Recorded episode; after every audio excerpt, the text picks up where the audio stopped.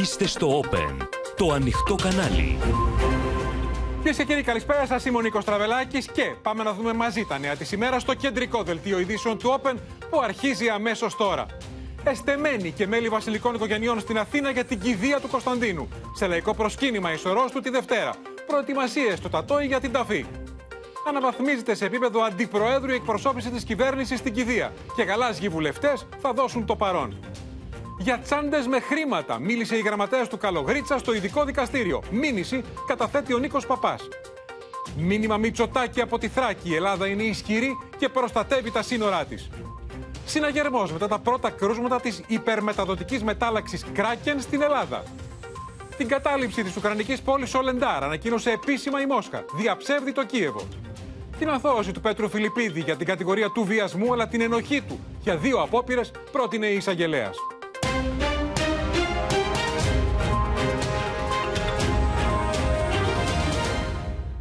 Με αλλαγές στο σχεδιασμό θα γίνει κυρίες και κύριοι στις 12 το μεσημέρι της Δευτέρας η κηδεία του τέος Βασιλιά Κωνσταντίνου στη Μητρόπολη Αθηνών. Η κυβέρνηση ανακοίνωσε σήμερα ότι αναβαθμίζει την εκπροσώπησή της λόγω της παρουσίας πολλών εν ενεργεία βασιλέων αλλά και διαδόχων θρόνων. Έτσι θα την εκπροσωπήσει ο αντιπρόεδρος Παναγιώτης Πικραμένος μαζί με την Υπουργό Πολιτισμού. Ταυτόχρονα ξεκαθαρίστηκε ότι θα γίνει και λαϊκό προσκύνημα από τις 6 το πρωί ως τις 10.30 στο παρεκκλήσι της Μητρόπολης. Όσο για τους υπουργούς και τους βουλευτές της Νέας Δημοκρατίας, δεν υπάρχει απαγορευτικό από το Μαξίμου για την παρουσία τους. Θερμά συλληπιτήρια. Οι γη του τέος Βασίλεια Κωνσταντίνου, Νικόλαος και Παύλος βγαίνουν από την πλαϊνή πόρτα της Μητρόπολης Αθηνών, όπου έφτασαν λίγο μετά τις 10 το πρωί. Στον προάβλιο χώρο του Ιερού Ναού βρίσκονται την ίδια ώρα κλιμάκια του Υπουργείου Εσωτερικών αλλά και της Ελληνικής Αστυνομίας για να εκπονήσουν από κοινού το επιχειρησιακό σχέδιο για την ημέρα της κηδείας. Επί μία ώρα παρέμειναν στη Μητρόπολη οι δύο γη του Τέος Βασιλιά Κωνσταντίνου, Νικόλαος και Παύλος, προκειμένου να κανονίσουν τις λεπτομέρειες του τελετουργικού της κηδείας του πατέρα τους με βάση το πρωτόκολλο. Σύμφωνα με τις προσκλήσεις που έχουν αποστείλει, οι επίσημοι που θα παραστούν υπολογίζονται από 183 έως 187. Με θλιμμένο βλέμμα, αμήλυτη στι επίμονε ερωτήσει των δημοσιογράφων, οι δύο γη του Κωνσταντίνου, συνοδευόμενοι από τον πατέρα Θωμά Συνοδεινό, προϊστάμενο της Μητρόπολης, κατευθύνονται στο παρεκκλήσι του Αγίου Ελευθερίου. Η σωρό του τέος Βασιλιά Κωνσταντίνου θα τεθεί σε λαϊκό προσκύνημα κατόπιν απόφασης της οικογένειάς του εδώ στο παρεκκλήσι του Αγίου Ελευθερίου για 4,5 ώρες από τις 6 το πρωί της Δευτέρας έως τις 10.30. Ακολούθω, η σωρό θα μεταφερθεί στη Μητρόπολη. Ο χώρος θα αδειάσει για την προσέλευση των επισήμων, προκειμένου στις 12 να ξεκινήσει η εξόδιος ακολουθία βγει πρόγραμμα, εξ όσων γνωρίζω. Μην με ρωτάτε. Σύμφωνα με πληροφορίες, ο τέο Βασιλιάς Κωνσταντίνος θα ταφεί με πολιτικά ρούχα, ενώ το φέρετρο θα είναι σκεπασμένο με την ελληνική σημαία. Η οικογένεια έχει αναλάβει την αποστολή των επίσημων προσκλήσεων. Εκτός από τους στενούς συγγενείς, θα παραβρεθούν στη Μητρόπολη για το ίστατο χέρε συγγενείς, φίλοι, συμμαθητές του Κωνσταντίνου, εκπρόσωποι της Ελληνικής και Ολυμπιακής Επιτροπής, τη οποία ήταν μέλος, αλλά και πλήθος από γαλαζοαίμα τους ευρωπαϊκών χωρών. Είναι μια κηδεία δύο ταχυτήτων είναι μια κηδεία που ένα μέρος ε, θα είναι επίσημο, δεν είναι μόνο αυτοί που είναι στο θρόνο τους.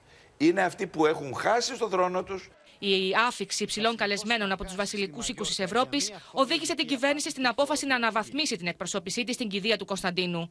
Έτσι, εκτός από την Υπουργό Πολιτισμού Λίνα Μενδώνη, θα παραστεί εκ μέρους του Μεγάρου Μαξίμου και ο αντιπρόεδρος της κυβέρνησης Παναγιώτης Πικραμένος. Όπως έγινε γνωστό, μέχρι στιγμής έχουν ενημερώσει ότι θα έρθουν στη χώρα μας ο βασιλιάς της Ισπανίας, ο επίτιμος βασιλιάς της Ισπανίας, ο βασιλιάς της Σουηδίας, το βασιλικό ζεύγος της Ολλανδίας, η βασίλισσα της Δανίας, ο μέγας Δούκας του Λουξεμβούργου και ο διάδοχος της Νορβηγίας. Άγνωστο παραμένει ακόμη σε ποιο επίπεδο θα εκπροσωπηθεί η οικογένεια της Βρετανίας. Οι επίσημοι των βασιλικών οίκων που θα καταφτάσουν στην Αθήνα θα μείνουν εδώ, στο ξενοδοχείο Μεγάλη Βρετανία. Ωστόσο, είναι άγνωστο μέχρι στιγμής εάν και πόσοι εξ αυτών θα διανυκτερεύσουν το βράδυ της Δευτέρας.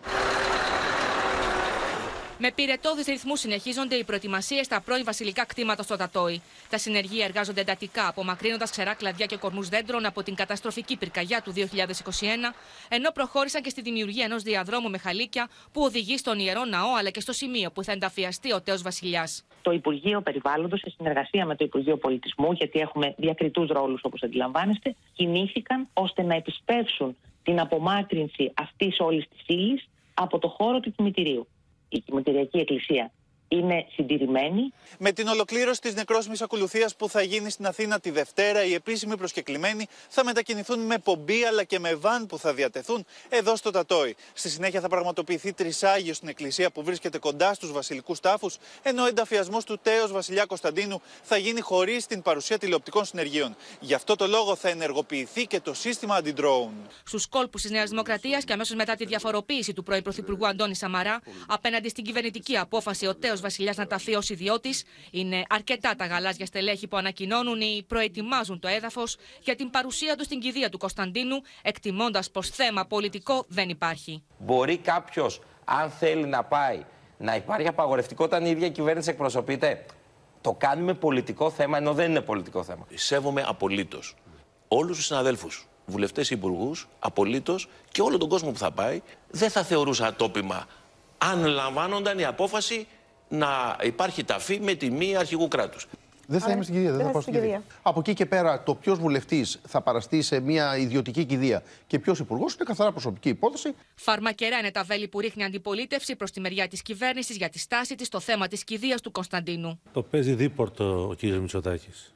Για να μην δυσαρεστήσει ούτε την ακροδεξιά πτέρυγά του, ούτε τους ανθρώπους από το κέντρο που, στους οποίους προσβλέπει. Κοιτάξτε, ο Γλίξμπουργκ ήταν πολιτικά άταφος νεκρός επί μισόν αιώνα περίπου. Πολύ σοβαρές καταγγελίες για το ρόλο του Κωνσταντίνου τις πρώτες μέρες της μεταπολίτευσης, ότι ακόμα και μέχρι την περίοδο 75-78 σχεδίαζε Ναι. σχέδια ανομαλίας απέναντι στον Καραμαλή. Προκαλεί πολύ μεγάλο ερώτημα πώς κεντρικά στελέχη της παράταξης του Κωνσταντίνου Καραμαλή έχουν αυτή την πάνε στη- τοποθέτηση.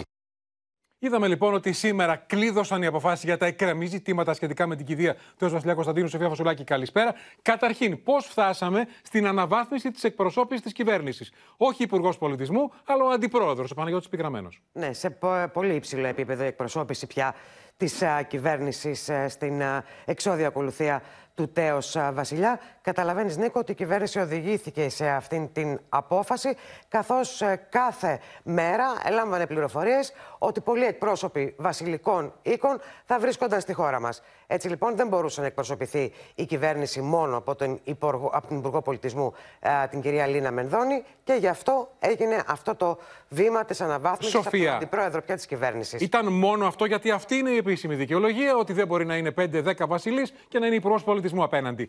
Ήταν αυτός ο λόγος, ή μήπως θέλησε η κυβέρνηση με αυτόν τον τρόπο το μέγαρο Μαξίμου να εξισορροπήσει τις αντιδράσεις; Είδαμε τον Αντώνη Σαμαρά, είδαμε τις ε, δημόσιες τοποθετήσεις υπουργών.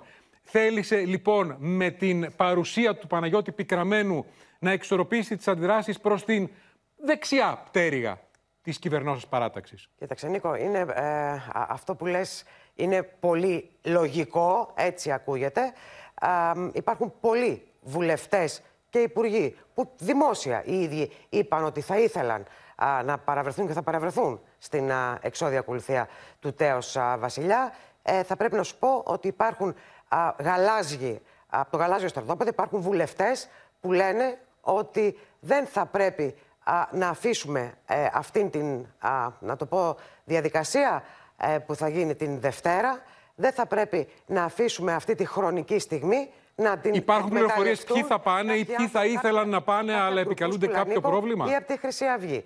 Ε, άρα λοιπόν, από τη στιγμή που υπάρχουν άνθρωποι που θέλουν να παρευρεθούν εκεί, γι' αυτό υπάρχει και, δεν υπάρχει και κανένα απαγορευτικό από την κυβέρνηση, Νίκο. Άκουσα για παράδειγμα τον Άδωνη Γεωργιάδη, για να πούμε ονόματα, ο οποίος είπε ότι αν δεν είχα υποχρέωση στο εξωτερικό, θα πήγαινα στην κηδεία. Ναι, και δεν είναι μόνο ο κύριος Άδωνης Γεωργιάδης, είναι και η κυρία Ελίζα Βόζεμπερκ, η οποία και αυτή θα πήγαινε αν δεν είχε ε, υποχρέωση στο εξωτερικό. Φαντάζομαι ότι η κυρία Άννα Μισέλα Σιμακοπούλου θα παρευρεθεί στην κηδεία, στην ε, κηδεία ε, γιατί ε, την έχει βαφτίσει ο τέος Βασιλιάς. Ο Περιφερειάρχης, ο κύριος Γιώργος Πατούλης, με τον οποίο μιλήσαμε πριν από λίγο, θα είναι ε, στην κηδεία και φαντάζομαι ότι θα δούμε και πολλούς βουλευτές με, από- μεσίνιους, οι οποίοι θα παραβρεθούν. Μένει να δούμε τι θα κάνει ο κύριος Αντώνης Σαμάρας. Πάντως, ξεκαθαρίστηκε από το Μέγαρο Μαξίμου σήμερα, μου έλεγε κορυφαία κυβερνητική πηγή, ότι δεν υπάρχει κανένα απαγορευτικό. Όπως ξεκαθαρίστηκε και ότι δεν υπάρχει κανένα ζήτημα με το λαϊκό προσκύνημα που θα γίνει οριστικά από τα ξημερώματα της Δευτέρας. Ακριβώς, Νίκο. Ο καθένας κάνει όπως νιώθει, μου έλεγαν χαρακτηριστικά, όπως νιώθει, ανάλογα με τις πεπιθήσεις του, με τα συναισθήματά του, αλλά και τις επιδιώξεις του. Βέβαια, θα υπάρξει ένα ζήτημα γιατί η τέος βασιλική οικογένεια έχει 180 προσκλήσεις για τη Μητρόπολη. Οπότε δεν μπορούν να πάνε απλώς όσοι το σκεφτούν τη Δευτέρα το πρωί. Πρέπει να υπάρχει και μια συνεννόηση. Γιατί φαντάζομαι δεν μπορεί να πάει υπουργός και να μείνει στο πεζοδρόμιο. Ναι, Νίκο, και δεν δε χωράνε βέβαια ε, όλοι. Ε, αν, αν ο αριθμός είναι πολύ μεγαλύτερος, καταλαβαίνεις ότι θα πρέπει από πριν να υπάρχει μια συνεννόηση με την οικογένεια για το ποιος θα πρέπει. Ποιος θέλει να είναι μέσα στην. Δύσκολη άσκηση λεπτών ισορροπιών. Να σε ευχαριστήσουμε, Σοφία Φασουλάκη.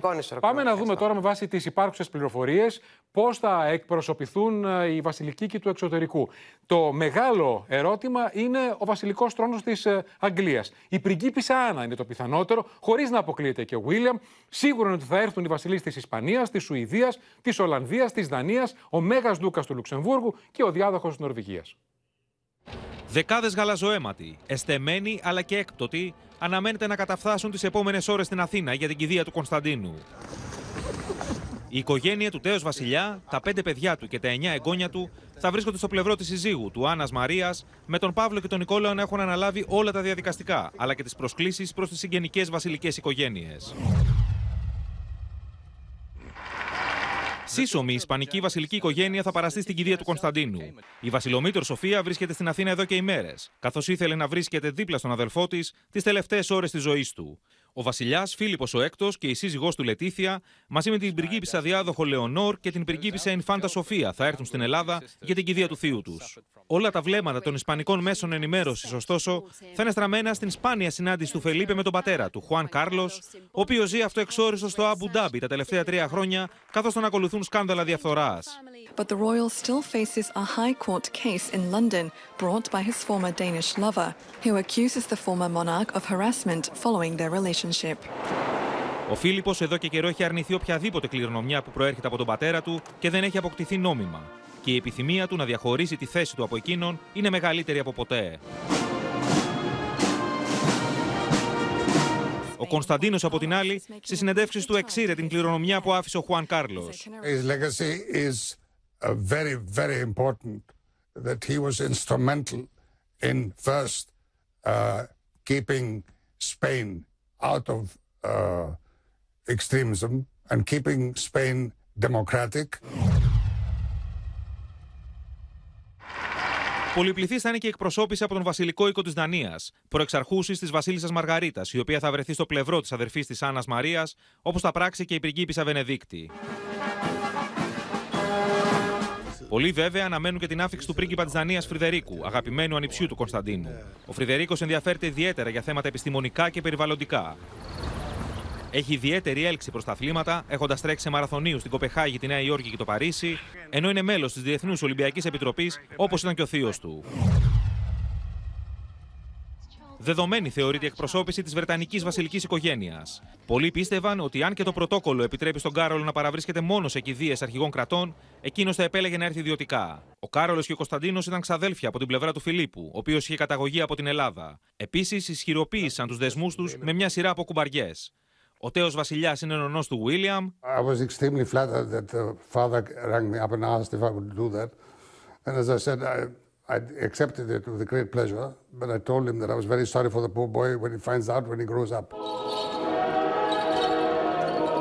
ο Βίλια με τη σειρά του βάφτησε έναν από τους γιους του Παύλου, ενώ και ο Κάρολος έχει βαφτίσει στη Μαρία Ολυμπία, κόρη του Παύλου, στο Φανάρι, χωροστατούντος του Βαρθολομαίου. Όμως για τη Δευτέρα, 16 Ιανουαρίου, ο Κάρολος έχει προγραμματίσει επίσημη συνάντηση στις 10.30 ώρα Βρετανίας με τον πρόεδρο της Κυπριακής Δημοκρατίας Νίκο Αναστασιάδη. Τώρα δεν είναι λίγοι εκείνοι που πιστεύουν ότι θα τον εκπροσωπήσει ο πρίγκιπας διάδοχος Βίλιαμ, ο οποίος είχε μεγάλη αγάπη για τον ονό του. Πιθανότερο ωστόσο είναι ότι εκ μέρους της Βρετανικής βασιλικής οικογένειας θα έρθει στην Αθήνα η βασιλική πριγκίπισσα Άννα, όσο και ο πρίγκιπας Εδουάρδος, ο πιο μικρός γιος της Ελισάβετ.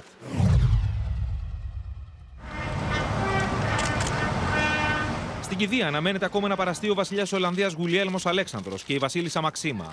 Λάτρης της Ελλάδας με πολύ φιλικές σχέσεις με την οικογένεια του Κωνσταντίνου. Ο βασιλιάς Γουλιέλμος έχει δηλώσει ότι κάθε φορά που αυτός και η οικογένειά του έρχονται στην Ελλάδα είναι σαν να επιστρέφουν σπίτι τους. Ήταν καλοκαίρι του 2009 όταν το βασιλικό ζεύγος Ολλανδίας βρέθηκε ανάμεσα στους καλεσμένους στο γάμο του Νικόλαο και της Τατιάνας στι Πέτσες. Εντυπωσιάστηκαν από το νησί και εξέφρασαν την επιθυμία τους να γειτονεύσουν με τους Γλίξμπουργκ, οι οποίοι διέθεταν σπίτι στο Πορτοχέλι. Το 2012 αγόρασαν έπαυλη με ιδιωτική παραλία στο Πορτοχέλι έναντι 4,5 εκατομμυρίων ευρώ. Το βασιλικό ζεύγο συνηθίζει να αστείευεται ότι πλέον κυλάει και λίγο ελληνικό αίμα στις φλέβες του. Και το απέδειξε όταν έσπασε την καραντίνα για τον κορονοϊό και ήρθε στην Ελλάδα για διακοπές, προκαλώντας σκάνδαλο στην Ολλανδία. Met spijt in het hart richt ik mij tot u. Onze reis naar Griekenland heeft bij heel veel Nederlanders hevige reacties opgeroepen. Het doet pijn uw vertrouwen in ons beschaamd te hebben. Ο Κάρολος Γουστάβος θα είναι επίσης ανάμεσα στους γαλαζοαίματους που θα αποχαιρετήσουν τον Κωνσταντίνο στη Μητρόπολη Αθηνών. Ο βασιλιάς Σουηδίας ήταν πολύ συμπαθής στο λαό του. Θεωρήθηκε πρωτοπόρος ως μονάρχης όταν ζήτησε από την κυβέρνηση να αλλάξει νομοθεσία για τη διαδοχή, ώστε στο θρόνο να ανέλθει η πρωτότοκη κόρη του, πρίγκιπισσα Βικτόρια, και όχι ο μοναχογιός του. Όμως το 2010 σύννεφα σκέπασαν το παλάτι μετά την κυκλοφορία ενός βιβλίου που δίχασε τους Σουηδούς. Σύμφωνα με αυτό, ο Σουηδός βασιλιάς, παντρεμένος επί 45 χρόνια με τη Βασίλισσα Σίλβια και πατέρα τριών παιδιών, διατηρούσε επί χρόνια τη δεκαετία του 1990 εξωσυζυγική σχέση με την διάσημη τραγουδίστρια της pop Καμίλα Χένεμαρ.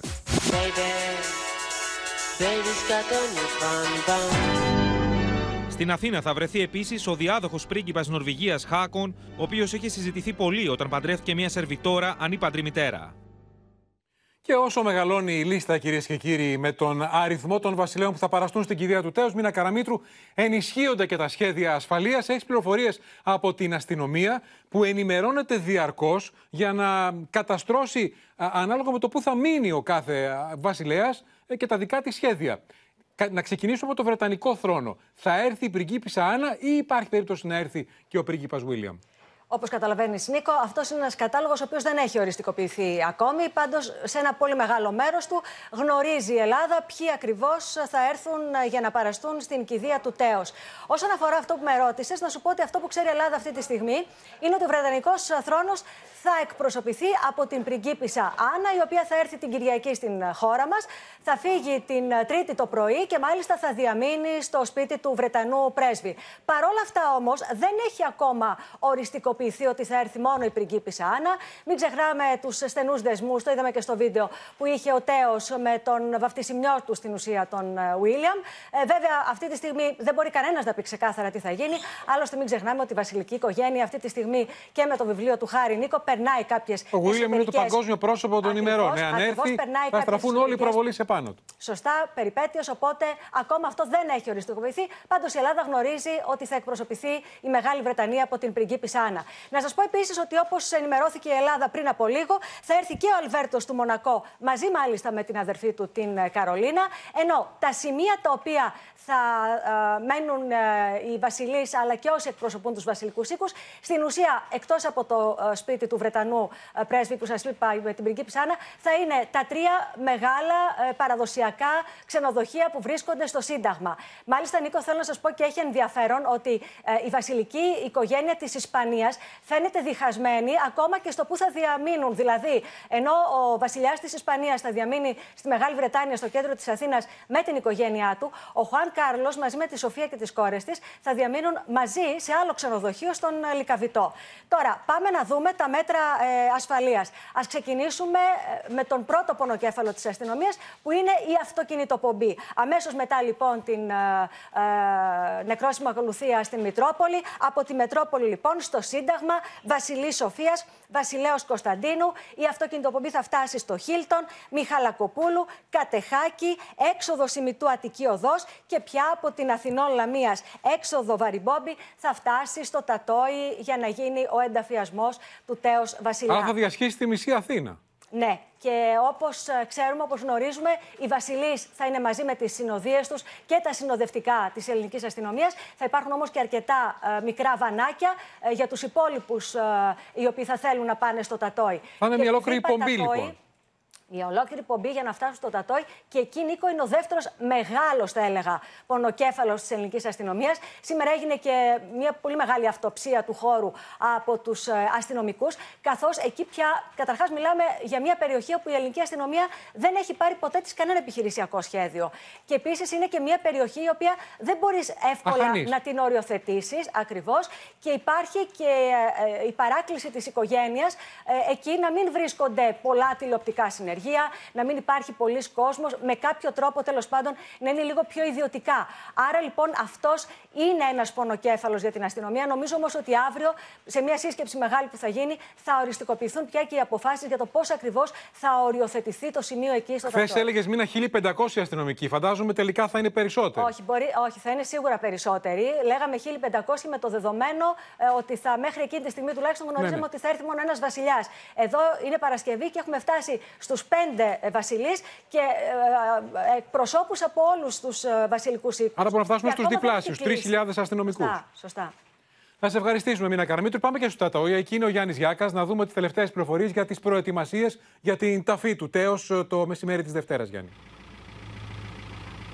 Νίκο, καταρχάς να πούμε ποια είναι η κατάσταση αυτή τη στιγμή του λόφου, στον οποίο βρίσκεται το πρώην βασιλικό κημητήριο α, του Τατοίου. Μηχανήματα από το πρωί προσπαθούν ακόμα και την τελευταία στιγμή να διαμορφώσουν τον χώρο ώστε να γίνει ο ενταφιασμός του τέος βασιλιά α, Κωνσταντίνου. Έχουν δημιουργηθεί μονοπάτια α, από χαλίκι, από το παρεκκλήσι μέχρι το μαυσολείο που υπάρχει πάνω στο λόφο και από εκεί και πέρα στο σημείο που θα ενταφιαστεί ο τέος βασιλιάς Κωνσταντίνος, ένα σημείο που και αυτό προετοιμάζεται από το πρωί. Πρέπει να πούμε ότι γίνονται εργασίες συντήρησης στο παρεκκλήσι που θα γίνει το τρισάγιο μόλις η σωρός α, του τέος βασιλιά Κωνσταντίνου φτάσει α, στο Τατόι. Αναμένεται τώρα βέβαια να βρεθεί η χρυσή τομή πως όλοι όσοι θα παρευρεθούν στον ενταφιασμό θα μεταφερθούν επάνω στον λόφο καθώς α, ο δρόμος είναι ένας χωματόδρομος, Πάρα δεν πολύ είναι δύσκολο. ακόμα σε καλή κατάσταση.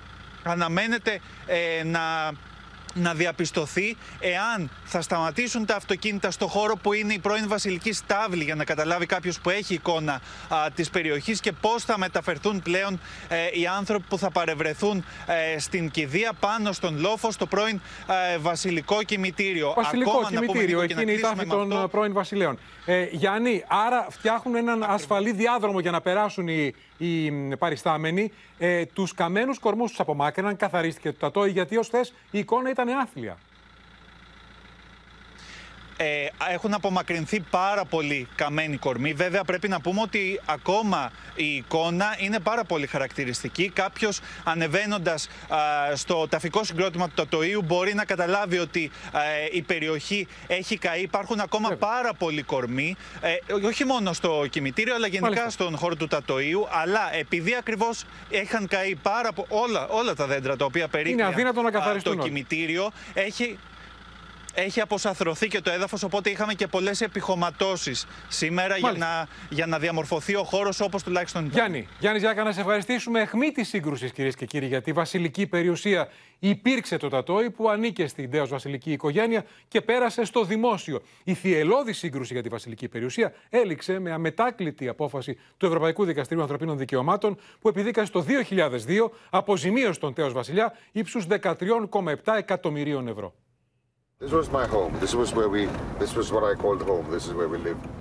Είναι 2004 και ο τέος βασιλιάς Κωνσταντίνος περιηγείται μαζί με το Βρετανικό τηλεοπτικό δίκτυο στην πρώην βασιλική περιουσία του Τατόι. Έχουν περάσει μόλις δύο χρόνια από την τελεσίδικη απόφαση του Ευρωπαϊκού Δικαστηρίου, που σήμανε τη λήξη της μακροχρόνιας σύγκρουσης με το ελληνικό δημόσιο, η οποία ξεκίνησε από την εποχή της Χούντας. You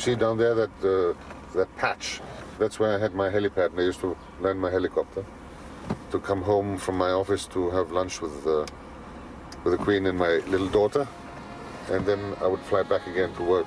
Ο τέος βασιλιάς, αν και κατέληψε τη χώρα το Δεκέμβριο του 1967, συνέχισε να λαμβάνει τη βασιλική χορηγία από τη Χούντα μέχρι το 1973. Ήδη όμως το 1970 είχε πουλήσει μια μεγάλη έκταση στο Τατόι έναντι 5 εκατομμυρίων δολαρίων. 1992 η κυβέρνηση της Νέας Δημοκρατίας συνάπτει συμφωνία με τον τέος βασιλιά, με την οποία εκχωρείται το μεγαλύτερο μέρος της λεγόμενης βασιλικής ακίνητης περιουσίας σε ένα μη κερδοσκοπικό ίδρυμα, με αντάλλαγμα εκείνος να πάρει τα πρώην ανάκτορα του Τατοίου μαζί με τα αντικείμενα ανεκτήμητης αξίας που υπήρχαν εκεί. Νταλίκε με κοντέινερ μεταφέρουν τη λεγόμενη κινητή βασιλική περιουσία ανεκτήμητης αξίας από το Τατόι στο λιμάνι του Πειραιά και από εκεί στην Αγγλία. Σύμφωνα με δημοσιεύματα της εποχής, ανάμεσά τους υπήρχαν κλασικές και βυζαντινές αρχαιότητες.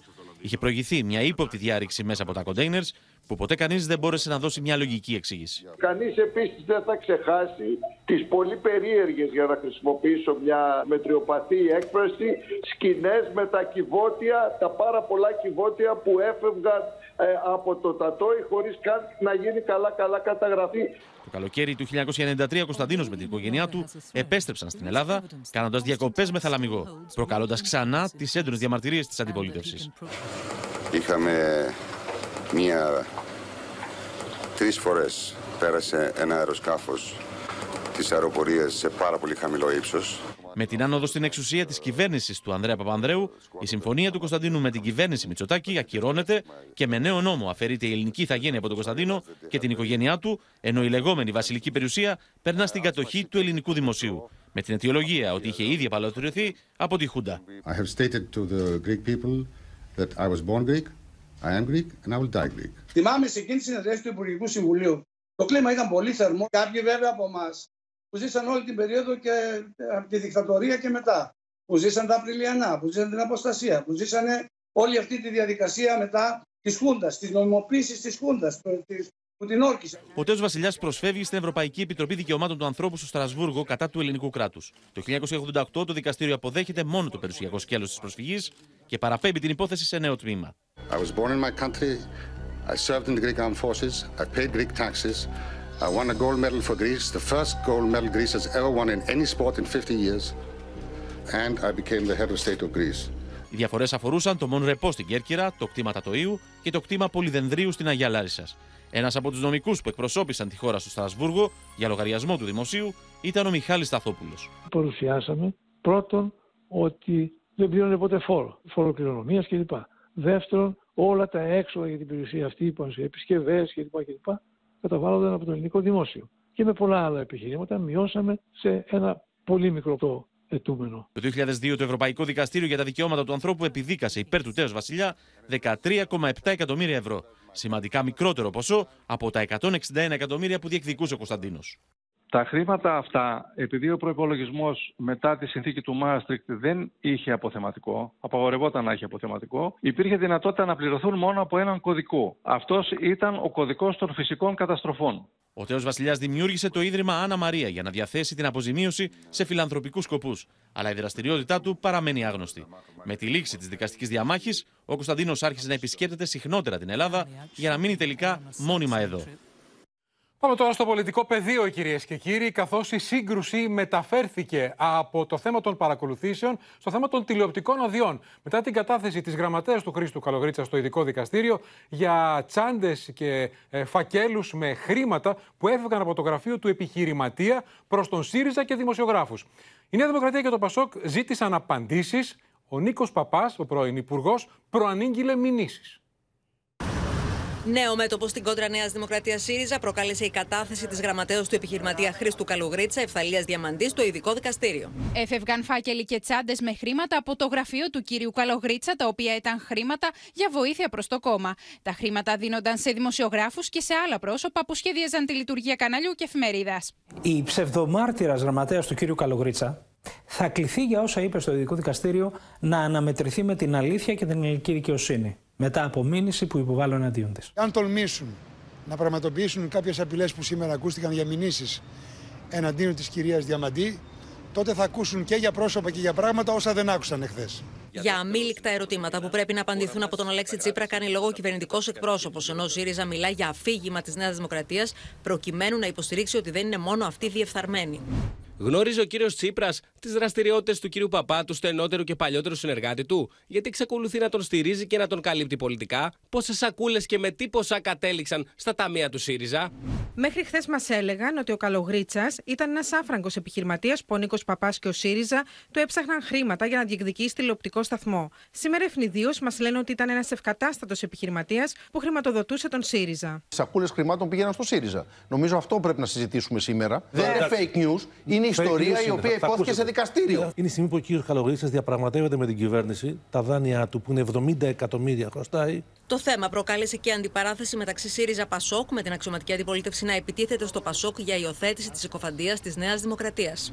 Η κατάθεση της κυρίας Διαμαντή για φακέλους και τσάντες με χρήματα που κατευθύνονταν από το γραφείο του κυρίου Καλογρίτσα προς την ηγεσία του ΣΥΡΙΖΑ θέτει ερωτήματα που πρέπει να απαντηθούν άμεσα.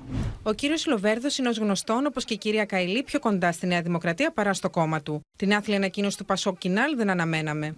Για μία ακόμη φορά η αντιπαράθεση των κομμάτων του κατεστημένου γύρω από το μηντιακό τοπίο επιχειρεί να αφήσει στο απειρόβλητο το κεντρικό πρόβλημα, που είναι ο έλεγχος της ενημέρωσης από τα διάφορα επιχειρηματικά συμφέροντα. Την ίδια ώρα στις αντιδράσεις για τη γνωμοδότηση του Ισίδρου Ντογιάκου που βάζει φρένο στις έρευνες για τις υποκλοπές από την ΑΔΑΕ, προσθέθηκε ο Δικηγορικός Σύλλογος Αθηνών, σημειώνοντας ότι καμία κρατική αρχή δεν μπορεί να παρεμποδίσει την ΑΔΑΕ κατά την άσκηση των αρμοδιοτήτων της.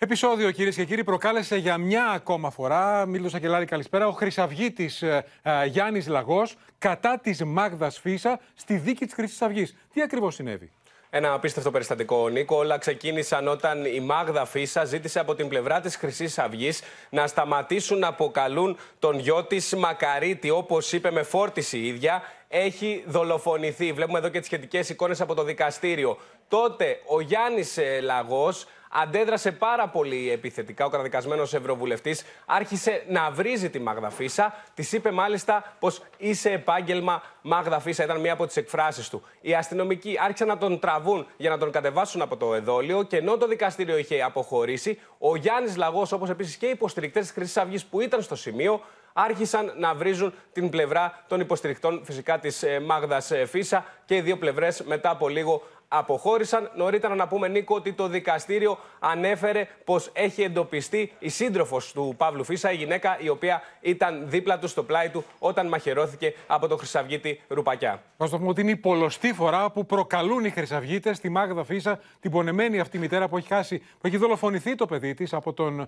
ε, Ρουπακιά με άθλιο τρόπο και χιδαίε εκφράσεις που δεν πρέπει να μεταφέρουμε. Να σε ευχαριστήσουμε. Μίλο Σακελάρη, πάμε τώρα κυρίες και κύριοι στο μέτωπο της ε, οικονομίας, καθώς την ώρα το πρωί που ανακοίνωνε το Υπουργείο Εργασίας το χρονοδιάγραμμα για την αύξηση του κατώτατου μισθού, επιταχύνοντας τις ε, διαδικασίες, έβλεπαν το φως και οι νέοι τιμοκατάλογοι με αυξήσεις ε, στα τρόφιμα που περνούν συνεχώς στα ράφια και άλλα βασικά προϊόντα ως 20-25%, ροκανίζοντας το εισόδημα των καταναλωτών. Οι καταναλωτές που μετρούν τον Ιανουάριο ως 19ο μήνα συνεχών ανατιμήσεων.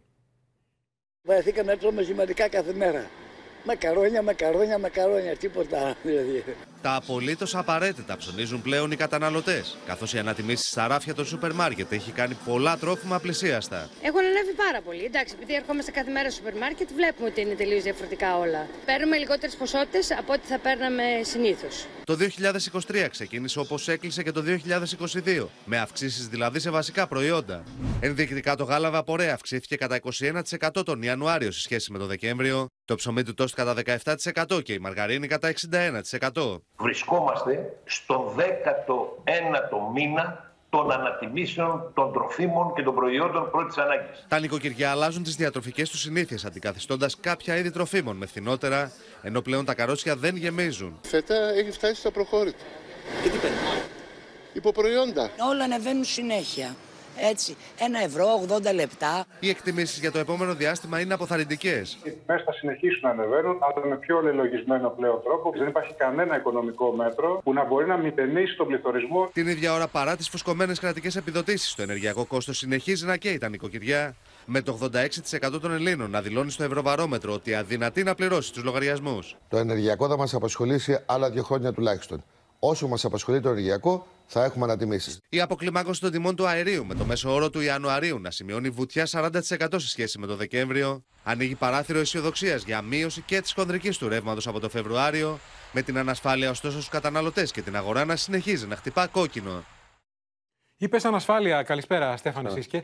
Ε, χαρακτηριστική της ανασφάλειας είναι η αποκάλυψη που θα κάνεις τώρα που επικρατεί στην αγορά και μάλιστα αφορά την ίδια τη ΡΑΕ. Ακριβώς. Η Ρυθμιστική Αρχή Ενέργειας τι έκανε, έψαχνε νέο προμηθευτή, καθώς το συμβόλαιο με τον προηγούμενο είχε λήξει. Τι έκανε, προκήρυξε ένα διαγωνισμό για να βρει λοιπόν τον νέο προμηθευτή. Στον ένα μήνα που έτρεξε ο διαγωνισμός δεν έγινε ούτε μία προσφορά. Δηλαδή, καμία εταιρεία ενέργειας δεν έκανε προσφορά για να αναλάβει να ηλεκτροδοτήσει το κτίριο της ΡΑΕ, εκεί που στεγάζονται οι υπηρεσίες της αρχής. Με αποτέλεσμα ο διαγωνισμός να κηρυχθεί άγωνος. Σύμφωνα με πηγές τώρα από τις εταιρείες ενέργειας. Τι μας είπαν; Είναι ανέκδοτο, δεν βρίσκει πάροχο η ΡΑΕ για το κτίριό της. Ακριβώς. Τι μας είπαν, για ποιος ήταν ο λόγος που δεν έκαναν προσφορές, γιατί η ΡΑΕ μέσω του διαγωνισμού ζητούσε σταθερή τιμή για δύο με τρία χρόνια. Σταθερή τιμή ρεύματος.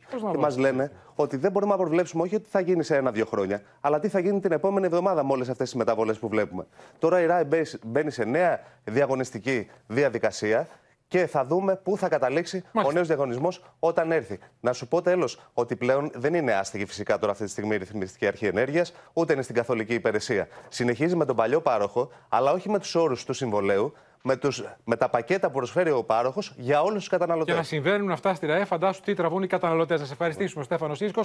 Πάμε να δούμε τώρα, κυρίες και κύριοι, πώς η Τουρκία τορπιλίζει όλο και περισσότερο τη συνοχή του ΝΑΤΟ, της συμμαχίας, σε μια πολύ κρίσιμη στιγμή. Αφορμή αυτές οι εικόνες με το ομοίωμα του Ερντογάν που κρέμασαν ανάποδα οι Κούρδοι στο Δημαρχείο της Στοκχόλμης.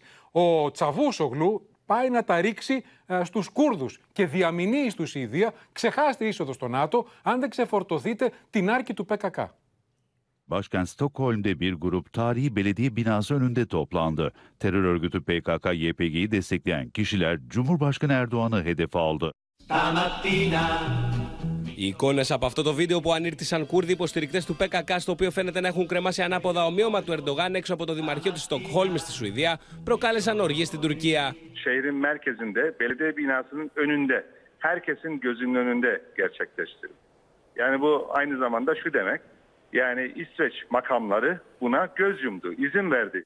Οι αντιδράσεις ήταν μαζικές, με συνεργάτες του Ερντογάν και κορυφαίους υπουργούς να κατηγορούν τη Σουηδία ότι υποθάλπει τρομοκράτες. Καταδικάζουμε με τον πιο έντονο τρόπο αυτή την αποτρόπαια πράξη που πραγματοποιήθηκε πολύ ξεκάθαρα και κατηγορηματικά από τα μέλη αυτής της αιματηρής τρομοκρατικής οργάνωσης εκεί και καλούμε τις Σουηδικές Αρχές να λάβουν τα απαραίτητα μέτρα. Οι εισαγγελεί της Άγκυρας έδωσαν άμεσα εντολή για έρευνα και πλέον στην Τουρκία αφού ξανά η συζήτηση για το αν πρέπει να δοθεί το πράσινο φως για την ένταξη της Σουηδίας στο ΝΑΤΟ. Ο πρωθυπουργός της χώρας προσπαθεί να σβήσει τη φωτιά. Είναι απόπειρα δολιοφθοράς ενάντια στην αίτηση της Σουηδίας στο ΝΑΤΟ. Είναι επικίνδυνο για την ασφάλεια της Σουηδίας να ενεργούν με αυτόν τον τρόπο. PKK İsveç'in NATO üyeliğini engellemek istiyor. Ee, İsveç hükümeti bu tarz eylemlere e, yanıt vermezse biz de İsveç'in NATO üyeliği için istedikleri cevabı veremeyiz. Bu kadar açık net. Η Άγκυρα κλιμακώνει την πίεση στους Κούρδους και στο εσωτερικό. Μετά την ανακοίνωση του φιλοκουρδικού κόμματος Χάντεμπε ότι θα κατέλθει δικό του υποψήφιο στις εκλογές, η εισαγγελέα πρότεινε να τεθεί εκτός νόμου. Κάτι που, εάν συμβεί, θα επηρεάσει καθοριστικά τους συσχετισμούς, καθώς πρόκειται για την τρίτη κοινοβουλευτική δύναμη της Τουρκίας. Μία από τις προποθέσει που έχει θέσει η Άγκυρα για να συνενέσει στην είσοδο της Σουηδίας στο ΝΑΤΟ είναι η έκδοση Τούρκων εξόριστων, οι οποίοι κατηγορούνται για διασυνδέσεις με την οργάνωση του Γκιουλέν. Ένας εξ αυτών είναι και ο δημοσιογράφος Μπουλέτ Κενές. The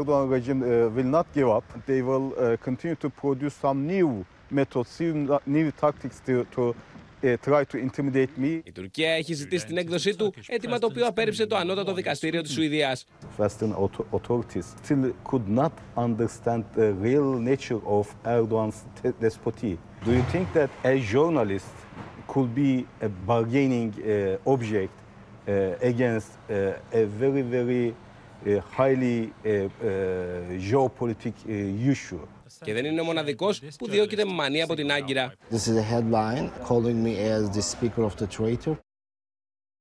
Μία ακόμα κίνηση της Τουρκίας. Ο Παντελής Βαλασόπουλο είναι μαζί μας, ο ανταποκριτής του Όπεν στο Βερολίνο, που προβληματίζει τη Γερμανία, προβληματίζει όλους τους εταίρους του ΝΑΤΟ και δείχνει ακριβώς το πρόβλημα που υπάρχει με τη συμπεριφορά του Ερντογάν, τη στρατηγική του Ερντογάν, Παντελή. Ακριβώς, Νίκο, υπάρχει ένα πάρα πολύ μεγάλο πρόβλημα μέσα στο ΝΑΤΟ γιατί λέμε τώρα ότι μέχρι να γίνουν οι εκλογές στην Τουρκία δεν νομίζει κανείς ότι πρόκειται η Τουρκία να αλλάξει άποψη. Θα συνεχίσει να μπλοκάρει την είσοδο της Σουηδίας και της Φιλανδίας στο ΝΑΤΟ. Όμως... Με πρόσχημα τους Κούρδους. Υπάρχει... Με πρόσχημα τους Κούρδους. Όμως υπάρχει το Plan B. Το Plan B τι λέει ότι η Τουρκία μπορεί να μπλοκάρει αλλά η Σουηδία και η Φιλανδία είναι de facto μέσα στο ΝΑΤΟ.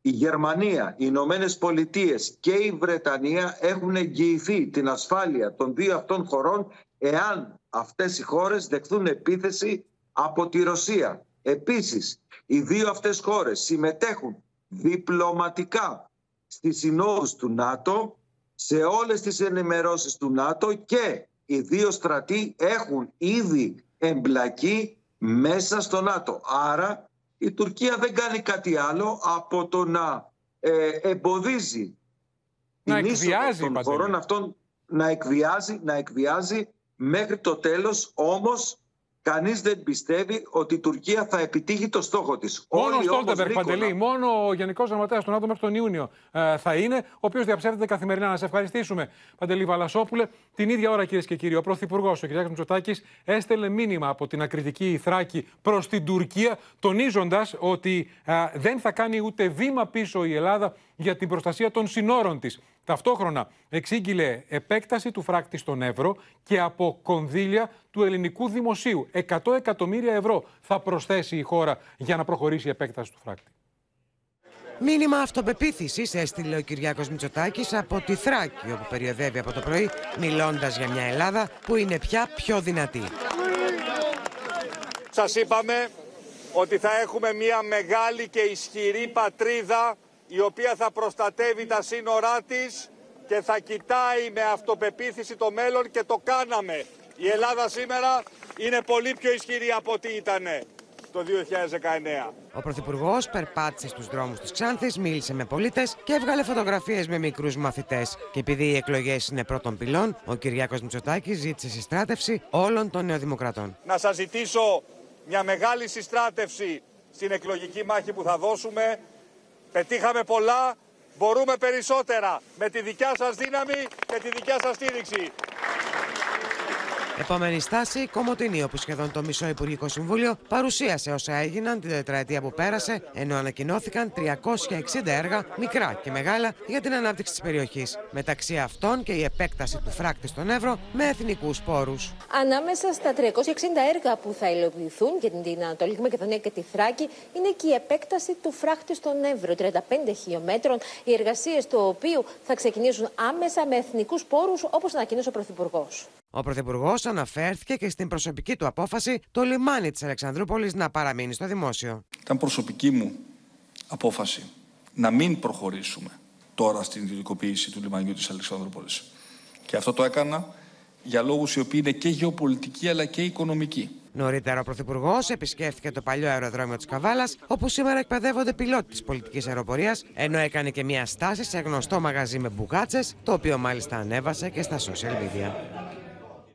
Ένα διπλό μήνυμα του Πρωθυπουργού Αλεξία Τασούλη. Καλησπέρα από, τον, α, από την ακριτική Θράκη. Την ώρα μάλιστα που στα τουρκικά μέσα ενημέρωσης υπάρχει πολεμική ιστερία. Από το πρωί ως το βράδυ, ο ταϊφούν έχει μεγαλύτερη εμβέλεια. Θα χτυπήσουμε κάζους μπέλη τα 12 μίλια. Συνεχώς. Ναι, γι' αυτό και έχει πολύ μεγάλη σημασία η σημερινή επίσκεψη του Πρωθυπουργού στη Θράκη και το μήνυμα που έστειλε στην Τουρκία, καθώς ο Ταγί Περντογάν έχει εντάξει στην προεκλογική του ατζέντα και τη Θράκη αλλά και τη μουσουλμανική μειονότητα. Κρατάμε επίσης την αναφορά του Πρωθυπουργού στην Αλεξανδρούπολη, που είναι σημείο κομβικό για τους Αμερικανούς.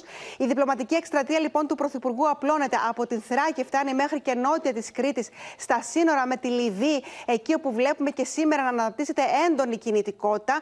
Ο επικεφαλής της CIA, William Burns, επισκέφθηκε και έκανε συναντήσεις και στην Ανατολική και στην ε, Δυτική Λιβύη. Ενώ να σου πω, Νίκο, ότι και η Αθήνα είναι διαρκώς σε ανοιχτή γραμμή με την Ουάσιγκτον, διότι οι εξελίξεις που έρχονται στη Λιβύη θα ανοίξουν το δρόμο όταν προκύψει νέα κυβέρνηση, θα ανοίξουν το δρόμο για να ξεκινήσουν και πάλι διαβουλεύσεις για ριοθέτηση της ΑΟΣ ανάμεσα στην Ελλάδα και στη Λιβύη, Νίκο. Α ευχαριστήσουμε, Αλεξία Τασούλη. Πάμε τώρα, κυρίες και κύριοι, στο μέτωπο της υγείας, καθώς έχει σημάνει συναγερμό στη χώρα μας μετά τον εντοπισμό τουλάχιστον έξι κρουσμάτων της υπερμεταδοτικής παραλλαγής που σαρώνει στις ΗΠΑ. Οι, επι... οι επιστήμονες στη χώρα μας κάνουν λόγο για πιο επικίνδυνο στέλεχος. Πριν από λίγο, το Πανεπιστήμιο του Πεκίνου έδωσε την πρώτη εκτίμηση για την έκταση της πανδημίας στην Κίνα. 900 εκατομμύρια κρούσματα νοσεί το 64% του πληθυσμού.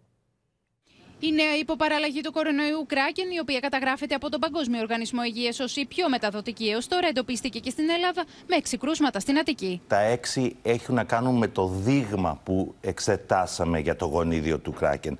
είναι σε ένα ποσοστό 0,5% όλων των κρουσμάτων. Υπολογίζουμε βάσει του δείγματος αυτό που εξετάσαμε. The genetic changes don't seem to hold any potential for lethality, for an increase in mortality. Το Ευρωπαϊκό Κέντρο Πρόληψης και Ελέγχου Νοσημάτων χαρακτηρίζει μετρίους υψηλού κινδύνου το νέο στέλεχος για τον ευάλωτο πληθυσμό. Οι ειδικοί εκτιμούν ότι η Κράκεν θα φέρει μέσα στο επόμενο δίμηνο πολλές επαναλημώξει. Αυτό που αναμένεται και με αυτήν την υποπαραλλαγή σε κλινικό επίπεδο είναι μεγαλύτερος αριθμός λοιμόξεων και επανεμφάνιση επαναλημόξεων σε άτομα που είχαν μολυνθεί πρόσφατα από διαφορετικό στέλεχος. Είναι ένα από τα 4-5 στελέχη που ξέρουμε αυτή τη στιγμή που έχουν καταστρέψει τα μονοκλονικά αντισώματα στα οποία βασίζονταν οι ανοσοκατασταλμένοι. Από την πρωτοχρονιά έως σήμερα, τα κρούσματα του κορονοϊού έχουν αυξηθεί 20 με 25%. Και οι νοσηλίε σε απλές κλίνες όμως παρουσιάζουν αυξητική τάση εβδομάδα με εβδομάδα, φτάνοντας στις 1723. Πιο ακριβά πάντως θα πληρώνουν οι πολίτες τα τεστ για τον κορονοϊό, καθώς αυξάνεται ο συντελεστής ΦΠΑ από 0 σε 6%. Θα κάνουμε λιγότερα, αφού αυξήθηκαν. Α, είμαστε κι εμείς όπως και οι υπόλοιποι ε, πάροχοι πρωτοβάθμιας φροντίδας υγείας στο 0%. Όλα αυτά την ώρα που σοκάρουν τα στοιχεία μελέτης του Πανεπιστημίου του Πεκίνου, σύμφωνα με τα οποία έως τώρα στην Κίνα έχουν μολυνθεί 900 εκατομμύρια άνθρωποι, δηλαδή το 64% του πληθυσμού. Στη Γερμανία πάλι αποφασίστηκε ότι από 2 Φεβρουαρίου δεν θα είναι υποχρεωτική η χρήση της μάσκας στα μέσα μαζικής μεταφοράς. Στις Βρυξέλλες τώρα, κυρίες και κύριοι, έχει προκαλέσει αίσθηση η αποκάλυψη ότι μπαίνουν στο μικροσκόπιο του Ευρωκοινοβουλίου, Μαρία Ρόνη, καλησπέρα, τα συμβόλαια της Κομισιόν δισεκατομμυρίων με την Pfizer. Ε, καλείται σε ακρόαση η Ursula von der Leyen και ε, χαρακτηρίζεται ανεπιθύμητο πρόσωπο για το Ευρωκοινοβούλιο ο Αλβέτ Πουρλά. Ναι, ωστόσο ακόμα δεν έχουν ληφθεί οι τελικές αποφάσεις. Πάντως ε, η Ειδική Επιτροπή για τον COVID του Ευρωπαϊκού Κοινοβουλίου, η οποία συστάθηκε πριν από 10 μήνες, καλεί όντως την Πρόεδρο της Ευρωπαϊκής Επιτροπής να δώσει απαντήσεις για τις συμβάσεις που υπέγραψε η Κομισιόν για λογαριασμό των κρατών μελών για τα εμβόλια κατά του κορονοϊού. Και συγκεκριμένα η Επιτροπή αυτή καλεί την Ursula von der Leyen να δώσει απαντήσεις για την τρίτη σύμβαση που υπεγράφει με την Pfizer για 1,8 δισεκατομμύρια δόσεις εμβολίου, αλλά και για την ανταλλαγή των μηνυμάτων μεταξύ της Προέδρου της Επιτροπής και του Διευθύνοντα Συμβούλου της Pfizer, του Αλμπέρτου Μπουρλά, που να θυμίσουμε ήδη από την άνοιξη του 2021 είχαν αποκαλύψει γερμανικές εφημερίδες αλλά και η New York Times. Και από τότε η Ursula von der Leyen δεν έχει δώσει απαντήσεις παρά τις εκκλήσεις του Ευρωπαίου Διαμεσολαβητή, ε, παρά την έκκληση του Ευρωπαϊκού Ελεγκτικού Συνεδρίου και γι' αυτό τον περασμένο Οκτώβριο ανέλαβε να ερευνήσει την υπόθεση για τα συμβόλαια με των εμβολίων κατά του κορονοϊού η Ευρωπαϊκή Εισαγγελία. Και η ίδια Επιτροπή του Κοινοβουλίου ζητά να απαγορευτεί η πρόσβαση στο Ευρωπαϊκό Κοινοβούλιο για όλους τους λομπίστες της Pfizer αλλά και για τον ίδιο τον διευθύνοντα σύμβουλο, τον Αλμπέρτο Μπουρλά διότι ο κύριος Μπουρλά δύο φορές αρνήθηκε να παραστεί σε ακρόαση ενώπιον αυτήν της Επιτροπής. Την πρώτη φορά έστειλε μια εκπρόσωπο της εταιρείας, τη δεύτερη φορά Μάλιστα. απλώς ε, δεν ε, πήγε. Η εξέλιξη που έχει κάνει ότι... να πλανώνται εκεί στο Ευρωκοινοβούλιο σκιές για μίζες, για ναι. υπερκοστολογήσεις. Να σε ευχαριστήσουμε Μαρία Ρόνη. Θα παρακολουθήσουμε την εξέλιξη της υπόθεσης μετά το Qatar Gate. Ναι, Μαρία, κάτι θέλεις να προσθέσεις; Ναι, ότι η απόφαση αυτή για το αν θα απαγορευτεί η είσοδο στον ε, κύριο Μπουρλά στο Ευρωπαϊκό Κοινοβούλιο ή για τους λομπίστες της Pfizer θα ληφθεί μέσα σε ένα μήνα από του, τις πολιτικές ομάδες του Ευρωπαϊκού Κοινοβουλίου. Να σε ευχαριστήσουμε λοιπόν, Μαρία Ρόνη. Ερχόμαστε εδώ, κυρίες και κύριοι, στην πολύκροτη υπόθεση του Πέτρου Φιλιππίδη, του γνωστού ηθοποιού, που δικάζεται για τον βιασμό μιας γυναίκας, μιας ηθοποιού, κατά εξακολούθηση και της, την απόπειρα βιασμού κατά άλλων δύο γυναικών. Η εισαγγελέας πρότεινε σήμερα για το βασικό αδίκημα την αθώωση του λόγω αμφιβολιών και την ενοχή του για τις δύο απόπειρες. Με το βλέμμα του καρφωμένο στην εισαγγελέα της έδρας, ο Πέτρος Φιλιππίδης άκουγε λέξη-λέξη την αγόρευσή της. Ήρεμος, χαλαρός, καθόταν στο εδόλιο περιμένοντας την κρίση της εισαγγελικής λειτουργού. Και όταν εκείνη ζήτησε να κηρυχθεί αθώο λόγω αμφιβολιών και την κατηγορία του βιασμού σε βάρος της πρώτης καταγγέλουσας, αισθάνθηκε ανακουφισμένος. Έχω αμφιβολίες. Μπορεί να συνέβησαν τα γεγονότα όπως τα λέει η καταγγέλουσα στο δικαστήριο, αλλά το δικαστήριο δεν μπορεί να καταδικάσει με ίσως και μπορεί. Υπάρχουν αμφιβολίες για το τι ακριβώς συνέβη. Η κυρία Ισαγγελεύς με την πρότασή της όσο αφορά την πρώτη καταγγέλουσα κινήθηκε στις ράγες της κοινής λογικής.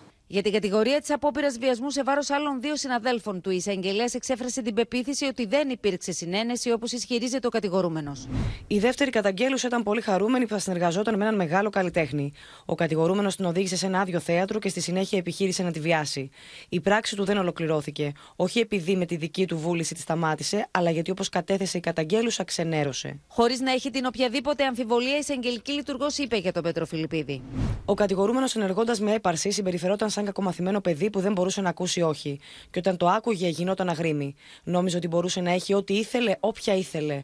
Μας είπε ότι δεν είχε λόγο να βιάσει. Αναρωτιέμαι, χρειάζεται λόγος; Ο βιαστής σκέφτεται, έχω το δικαίωμα να κυριαρχώ επί του άλλου ατόμου. Η κυρία Εισαγγελέας με μια πρόταση νομικά άρτια ε, αποδόμησε πλήρως τους υπερασπιστικούς ισχυρισμούς που έχει προβάλει ο κατηγορούμενος μέχρι και σήμερα. Νωρίτερα, ο Πέτρος Φιλιππίδης, σε μια προσπάθεια να στηρίξει τον ισχυρισμό του περιοργανωμένου σχεδίου, προσκόμισε έγγραφα τα οποία, όπως είπε, αποδεικνύουν ότι ο δικηγόρος πολιτικής αγωγής και ο αδελφός της Άννας Μαρίας Παπαχαραλάμπους έχουν συστήσει εταιρεία προώθησης καλλιτεχνών. Έχει τις κυρίες Δροσάκη, Παπαχαραλάμπους, Αναστασοπούλου, αλλά και την κόρη της Ευελίνας Παπούλια, Αφροδίτη Λιάντου, η οποία έκλεισε μόλις χθες χορηγικό πακέτο. Επικράτησε ένταση στο δικαστήριο με τον κύριο Μίντς για να ανακοινώνει ότι θα καταθέσει σε βάρος του μήνυση για συκοφαντική δυσφήμιση. Δεν έχω αφήσει και δεν θα αφήσω κανέναν να διακινδυνεύσει την τιμή της οικογένειάς μου. Το δικαστήριο διέκοψε για τις 19 Ιανουαρίου, οπότε και θα αγορεύσουν οι δικηγόροι. Στα μέτωπα του πολέμου στην Ουκρανία, κυρίες και κύριοι, και σε μια εξέλιξη που οι παρατηρητές χαρακτηρίζουν κλειδί αν επιβεβαιωθεί. Η Μόσχα ανακοίνωσε ότι ολοκληρώθηκε η απελευθέρωση της πόλης Σολεντάρ στα ανατολικά, ωστόσο το Κίεβο το διαψεύδει και η Δύση δεν το επιβεβαιώνει. Σφοδρέ συγκρούσει συνεχίζουν να μένονται στα ανατολικά, με το Κίεβο να λέει πω οι Ουκρανικέ δυνάμει κρατάνε τι θέσει του στην πόλη Σολεντάρ και το Ρωσικό Υπουργείο Άμυνα να ισχυρίζεται ότι η πόλη τέθηκε υπό πλήρη ρωσικό έλεγχο. Вечером 12 января завершено освобождение города Солидар, которое имеет важное значение для продолжения успешных наступательных действий на Донецком направлении. А особливо сьогодні відзначу десантників 77-ї окремої аеромобільної бригади, які разом з бійцями 46-ї окремої аеромобільної бригади в Солидарі отримують займані позиції і завдають ворогу відчутних втрат. Δεν μπορούμε να επιβεβαιώσουμε ότι το Σολεντάρ καταλήφθηκε από ρωσικέ δυνάμει, λέει το Πεντάγωνο. We do continue to see intense and heavy fighting around Solidar uh, and Bakhmut, which of course is uh, uh, relatively close. Uh, we cannot corroborate any reports that uh, Solidar has been taken by Russian forces. Κρατική τηλεόραση της Ρωσίας μεταδίδει βίντεο από τους Βάγνερ που κρεμάνε σημαία τους σε κτίριο στο Σολεντάρ. Πολιτικό στη ρωσική κρατική τηλεόραση αναρωτιέται πώ είναι δυνατόν οι ρωσικέ δυνάμει να επέτρεψαν να κόβει βόλτε στο Χάρκοβο η Υπουργό Εξωτερικών τη Γερμανία. Я вот не понимаю, там это, а, то ли Анна, то ли Лена, это Бербок, ходит там по Харькову. Мы что, не знаем, где она ходит? У нас что, нет высокоточного оружия? Она что там делает? Για την πιθανή παράδοση στην Ουκρανία αρμάτων μάχη Λέοπαρτ που προέρχονται από τη Γερμανία, τοποθετήθηκε ο αντικαγκελάριο τη Γερμανία Χάμπεκ. Sollte Deutschland sich nicht in den Weg stellen, wenn andere Länder Entscheidungen treffen, die Ukraine zu unterstützen, unabhängig davon, welche Entscheidung Deutschland trifft. Ο λόγος τώρα, κυρίες και κύριοι, αλλάζοντας κλίμα για την uh, μοναχοκόρη του θρηλυκού Elvis Πρίσλι, τη Λίζα Μαρή Πρίσλι, που έφυγε ξαφνικά από τη ζωή σε ηλικία μόλις 54 ετών. Την είχαν δει, μάλιστα, λένε, στις χρυσές σφαίρες προχθές να παραπατάει. Θλίψη παγκοσμίω σκορπά είδηση του θανάτου τη μοναχοκόρη του Elvis Presley. Η Λίζα Μαρή, σε ηλικία 54 ετών, υπέστη καρδιακή ανακοπή. She was an icon by herself. I mean, she was Elvis and Priscilla's soul child. And she was that link that fans who, who loved Elvis were desperate to hold on to. Δύο μέρες νωρίτερα, η Λίζα Μαρή Πρίσλεϊ έδωσε το παρόν στην τελετή απονομής των Χρυσών Σφαιρών, στην οποία βραβεύτηκε η ταινία Elvis για τη ζωή του πατέρα της. Βίντεο από την τελετή δείχνουν τη με την 4χρονη μουσικό να εμφανίζεται ασταθής και να στηρίζεται στον πρωταγωνιστή της ταινίας Austin Butler για να περπατήσει. Σε άλλο βίντεο προσπαθεί να συνεχίσει να δίνει συνέντευξη στο κόκκινο χαλί, ενώ εμφανώς δεν είναι καλά. Yeah, I, I'm gonna grab your arm. Yes. Um, a, a lot, a lot actually. I adore him. Κατά τη διάρκεια της τελετής απονομής, η Λίζα Μαρία εμφανίζεται συγκινημένη την ώρα που ο Όστιν Μπάτλερ, που υποδίεται τον Έλβη, την ευχαριστεί στον λόγο του. Thank you for opening your hearts, your, your memories, your home to me. Lisa Marie, Priscilla, I love you forever. Η κόρη του βασιλιά του rock and roll κυκλοφόρησε τρία άλμπουμ κατά τη διάρκεια της καριέρας της και απέκτησε συνολικά τέσσερα παιδιά. Τον Ιούλιο του 2020 ο γιος της έδωσε τέλος στη ζωή του, κάτι που η Λίζα Μαρή δεν ξεπέρασε ποτέ. And I love you. I keep saying you're the only people that can bring me out of my house. I'm not kidding. Και στο σημείο αυτό, κυρίες και κύριοι, 14 λεπτά πριν από του 8 ολοκληρώθηκε και απόψε το κεντρικό δελτίο ειδήσεων. Μείνετε στο Open. Αμέσως τώρα ακολουθεί η καθημερινή σειρά Η δική μας οικογένεια. Στις 9 η ξένη ταινία Εκδίκηση της Ξανθιάς. Μια αμερικανική κομμωδία, μάλιστα ήταν υποψήφια και για δύο χρυσές σφαίρες. Και στις 11 ένα τραγούδι ακόμα. Ο Γιώργος Θεοφάνους υποδέχεται την Κατερίνα Κούκα. Από όλους εμάς, καλό σας βράδυ και καλό Σαββατοκύριακο.